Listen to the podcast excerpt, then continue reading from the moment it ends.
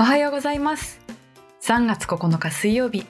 ニュースピックスニュースレター岡ゆずはです。この番組ではソーシャル経済メディアニュースピックスの記者が日替わりで毎朝一つ今日知っておきたいニュースを選んで解説していきます。毎週水曜日は東京をテーマにニュースをピックアップしてお届けします。ちなみに本日3月9日は感謝の日だそうです。だろうなと思った方そうです。サンキューだから感謝の日です。スーパーとかでも感謝セールやってるんじゃないかな。まあそれは置いといてそれでは本日のニュースに行ってみましょう。今日はソニーとホンダが電気自動車の開発で提携するというお話です。3月4日ソニーグループとホンダが EV 事業で提携すると発表しました。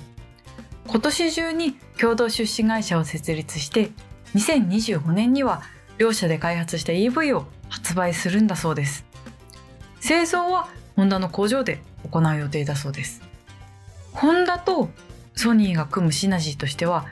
ホンダさんは車体製造だったりアフターサービスの知見がありますしソニーさんはイメージセンサーとか通信とかネットワークとかエンタメとかそういう知見があるのでそれをガッチャンコするといい EV ができるんじゃないかというそういう目論見だようです。この発表のだいぶ前からソニーは車という事業に目をつけていたんですよね。ソニーというと皆さん何を思い浮かべますか？ゲームもあれば音楽映画いろいろあると思うんですけれどもソニーは半導体の事業も強いですよね。カメラなんかに使われている CMOS イメージセンサー。これは人間の目で言うと網膜にあたるセンサーですけれどもスマホカメラ用のセンサーでソニーは世界一のシェアを取っているようにもともとここのテクノロジーに強みがあります。私もソニーさんのカメラとか持ってますけれども、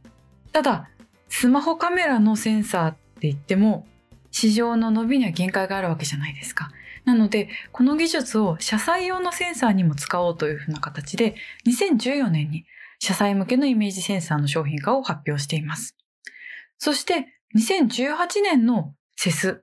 電子機器の見本市で当時の平井和夫社長が社債事業に対してコミットしていきますと大きく宣言をしています。この宣言と同時に社債事業に詳しい人材のスカウトも行っているんですよね。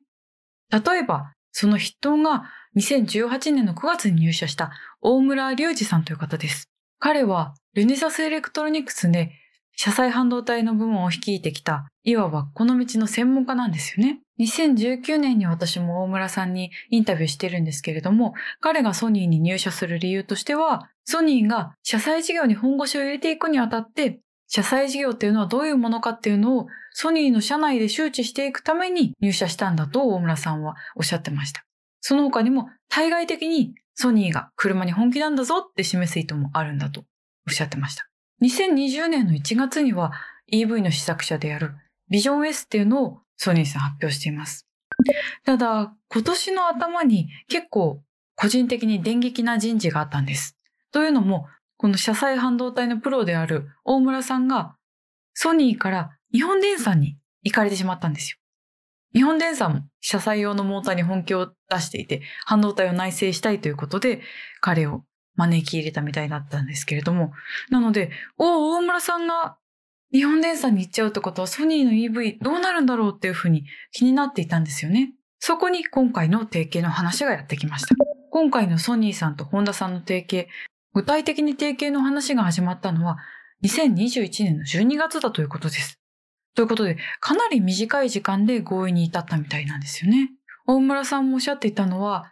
やっぱり車業界には独特のビジネスマナーがあって、しかも品質保証っていうのもコンシューマー向けの1、2年で買い替えるっていうのとは別で、やはり10年、20年と使っていくので、求められる基準が非常に高まってくると。だからこそ、車載事業には特有の難しさがあるんですよというふうにおっしゃっていたんですけれども、ソニーさんも実際に自分たちで車をやってみて、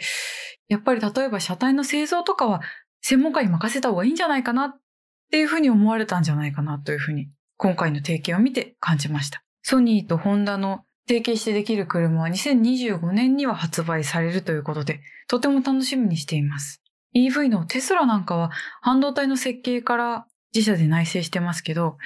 ソニーさんの半導体、彼らの強みイメージセンサーなのでもっとその頭脳にあたる部分の半導体を手掛けられるプレイヤーさんとかも含めてよりこの提携の輪が広がっていくと面白い EV が出来上がるんじゃないかなっていうふうに思ってます。以上